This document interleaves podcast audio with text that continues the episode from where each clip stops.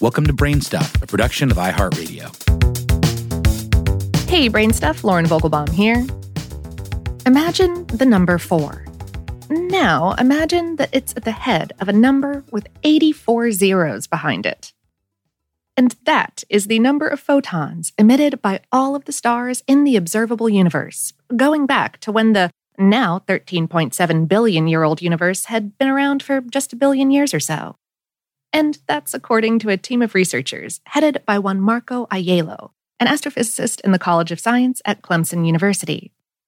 It's based on an analysis of data from NASA's 10 year old Fermi Gamma Ray Space Telescope, which enabled the researchers to compile a history of star formation over most of the universe's lifetime.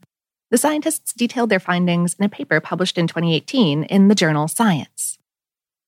Measuring starlight for most of the universe's history required considerable ingenuity. For the article this episode is based on, HowStuffWorks obtained prepared remarks from Ajello via email. He explained that the total amount of light emitted by stars is comprised of two types. Uh, quote, one is stellar light that survives absorption by dust. This is what we measured. The rest is stellar light absorbed by dust and re emitted in the infrared. We are not sensitive to that. It turns out half of the energy emitted by stars across the history of the universe is reprocessed by stars at longer infrared wavelengths.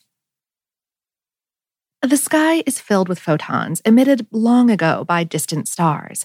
Uh, this is called the extragalactic background light, or EBL. And nevertheless, except for the moon and stars from our own galaxy, the sky appears dark to our eyes. According to Ajello, that's because most of the starlight that reaches Earth from the rest of the vast universe is extremely faint, uh, the equivalent of a 60 watt light bulb viewed in complete darkness from about 2.5 million miles away.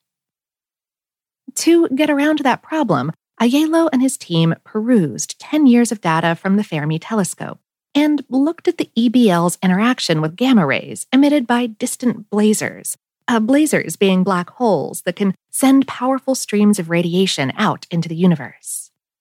The researchers calculated the extent to which the gamma rays from those blazars had been absorbed or altered by collisions with the EBL's photons. Ajello describes tracking the EBL as the astrophysicist's equivalent of, quote, following the rainbow and discovering a pot of gold. The EBL is the rainbow, and its knowledge can finally disclose a lot of useful information.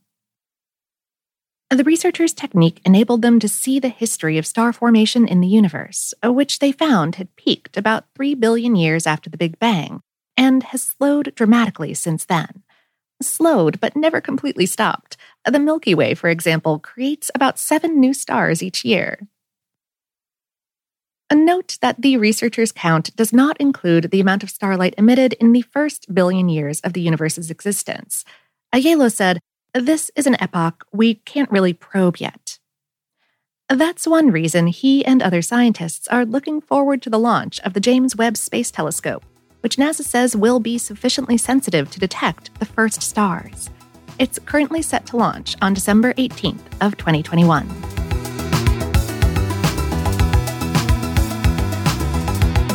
Today's episode is based on the article How Much Starlight Has Been Emitted Since the Beginning of Time on HowStuffWorks.com, written by Patrick J. Kiger.